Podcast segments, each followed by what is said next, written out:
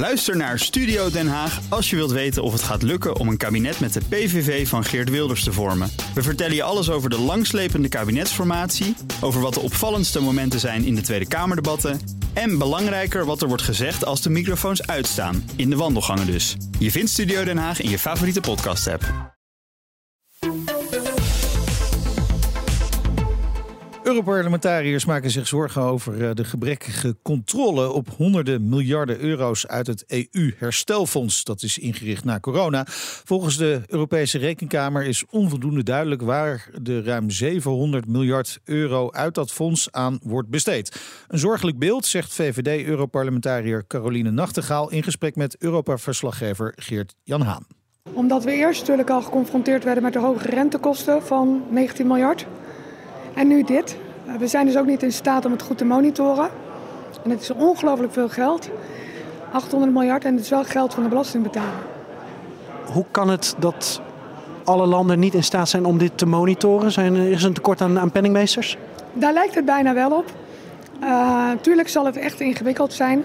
Maar de Europese Commissie zou toch in staat moeten zijn om de gelden die worden verstrekt voor het hervormen uh, van lidstaten, om hervormingen door te voeren. Om eigenlijk te zorgen dat Europa weer krachtiger weer wordt.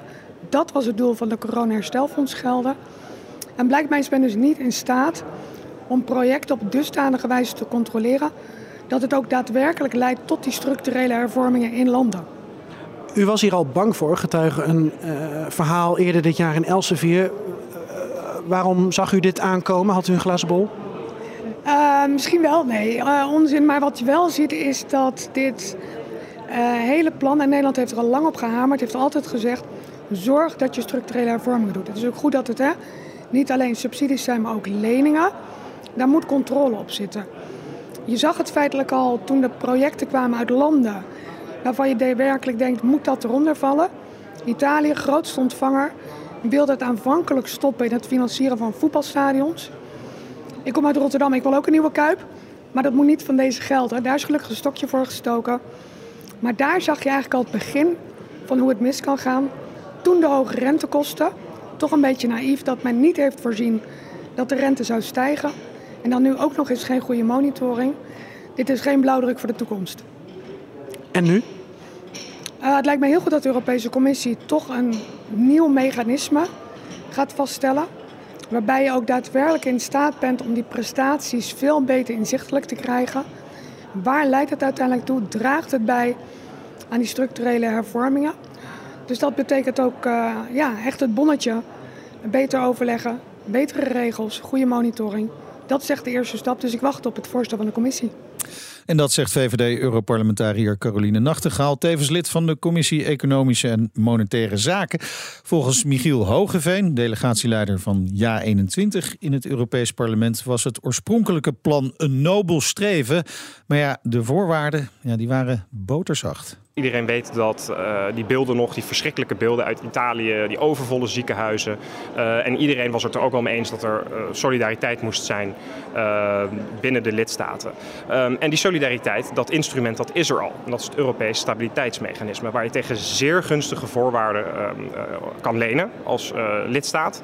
maar goed, daar staan wel hervormingen tegenover. en dat was ook het hele idee van toen wij deze Europese Unie en, en in die zin ook de eurozone begonnen, is dat je een moderner, competitieve economie hebt. Uh, waarmee je dus ook de uitdagingen van de toekomst aan kan.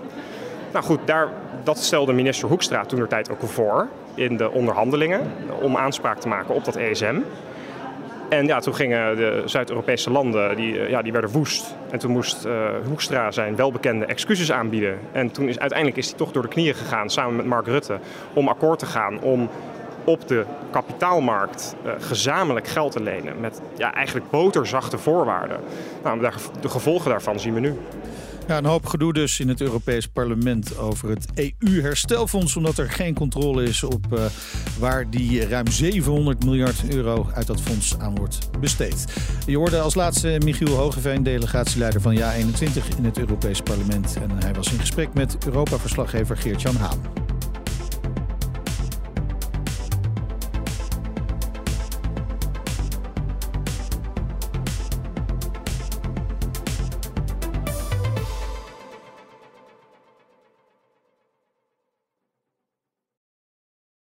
Ook Bas van Werven vind je in de BNR-app. Ja, je kunt live naar mij en Iwan luisteren tijdens de ochtendspits. Je krijgt een melding van Breaking News. En niet alleen onze podcast Ochtendnieuws, maar alle BNR-podcasts vind je in de app. Download nu de gratis BNR-app en blijf scherp.